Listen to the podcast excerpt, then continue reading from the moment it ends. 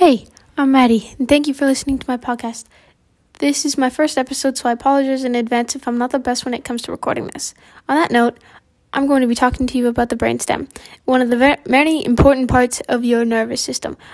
I will be explaining how your brainstem works by relating it to everyday things in my own life. The brainstem is located below the cerebrum at the bottom of the brain. It connects the brain to the spinal cord, sending information throughout the entire body.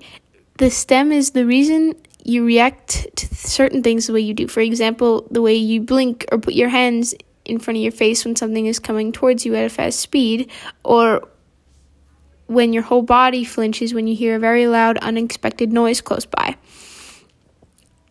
In my own life, my brainstem has helped me protect myself when I play my sport because I have played basketball for quite some time now, and after learning about what this brainstem does for you when it comes to reaction time and reflexes, I've noticed how often the brain the stem helps with that type of stuff. Let's say I'm in an intense game and I was focusing on the person I was defending and not the ball at the time. And all of a sudden I look over and there is a basketball hurtling towards my face. My eyes will see the ball and send the signals through my brain into my brainstem. Then the stem will then send the signals to move and put my hands up as fast as I can to protect my face and to avoid pain.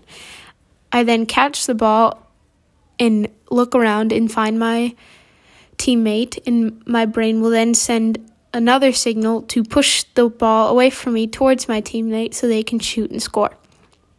The brainstem is always working to move all of your body parts at once, especially when you're protecting yourself, like when I reacted to the ball coming towards my face. Well, I hope my first podcast I hope my first podcast gave you what you were looking for. If not, let me know so I can improve for the next episode. I have before before you go, I have one question for you. How often do you think these things like react? How often? Let me rephrase that. How often do you think you react or have a reflex without even realizing it? Would you be able to stop yourself from reacting, like putting your hands up if a ball was thrown at you? Well, until next time, bye.